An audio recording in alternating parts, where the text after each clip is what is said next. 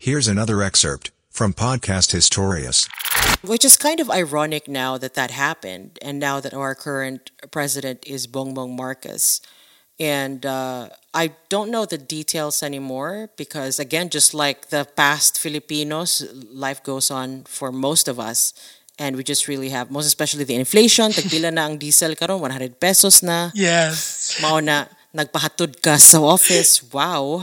Like a princess. Yes. Um, do you get what I mean? Like, um, as a logical, objective, no malicious, no opinions, what is happening right now? Like, I'd like you to talk about the irony of the whole situation without really being so biased about it. uh, in a in my most in my in a very objective way it's not actually ironic because if it um looking back throughout history going back to Kwana, going back to the Philip during the time of the Philippine Revolution remember that yes in 18 the 1800s the towns the municipalities um, communities were ruled by very few elite families and for some reason, after the Spanish left and the Americans came in, these structures have never changed. We are still ruled by v- very few families. And right now, kay, these families are just in the political scene. So that's why we don't think of them as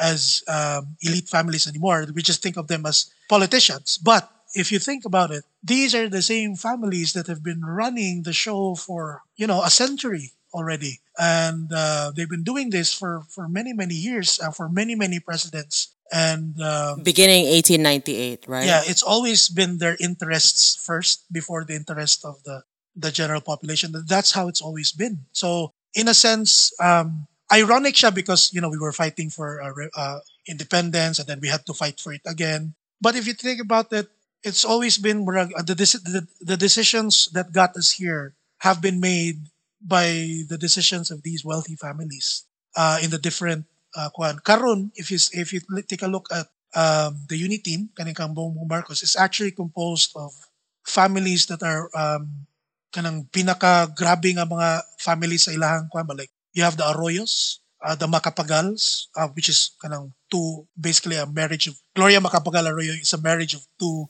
very distinguished families. Old old blood yun na siya. Macapagal mga Arroyo, mga Sindero, Mistizo, kuan kita sila. So they were part, like if you think about it, their lineage goes way back. Way way back. Like Way, way back. 1700s, part of the mestizo class that we're talking about Inana. that has been governing towns as well, right? Yes, yes. Okay. And we have the Estradas, although they're not, you know, um, they're not old blood, but still the same. But they rose to power. Their family gained wealth, and then they established themselves as a ruling class. So um, these are very uh, the, the family. So uh, Macapagal Arroyo, Estrada, um, Kitsa the the Revillas are also very um, well-known, prominent family, uh, fa- prominent family in in Cavite. The Marcoses are a prominent family in Ilocos, and the Romualdeses are a prominent family in in Region Eight.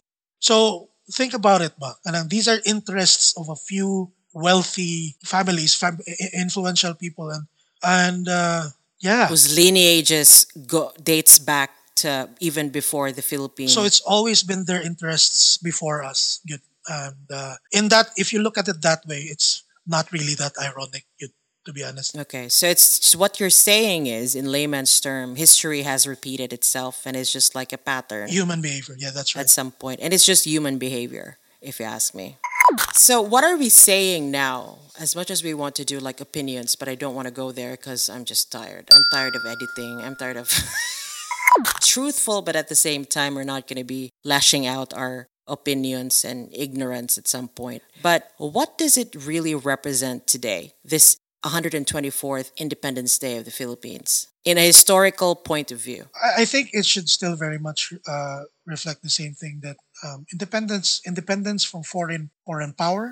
It still should mean the same thing because um, really the liberties we enjoy today, we, will, we would never have gotten it if if it weren't for a few individuals like Bonifacio Aguinaldo and you know uh, uh, Rizal. I mean, sure we botched we botched it for the next few decades because well, if we didn't botch it, we will not we won't be poor now, you know. But sure we botched it for the next few decades. But the thing is, we have that foot at the door already. We're already independent. We're free from from external, from third party um, and that, that's that's a thing that should be celebrated uh, because there are countries that um, are still fighting for it in the midst of fighting for it. There are countries that are that don't know that they are uh, they don't have the freedoms. Like That's true. uh, say you know China is a, a very very contr- uh, state controlled. The, the population is very much controlled um, by the by the state or governed by the state, and dili sila free in a sense nga, ba, with their thoughts and everything. So there are people who do not enjoy the same liberties as us, and we mm. should think back to 1898 and thank these people because they paved the way that way for us. I mean, 1986 would not have been possible if ideas of liberty and freedom had not been embedded with us 100 years prior. Listen to the full Independence Day special on Podcast Historias.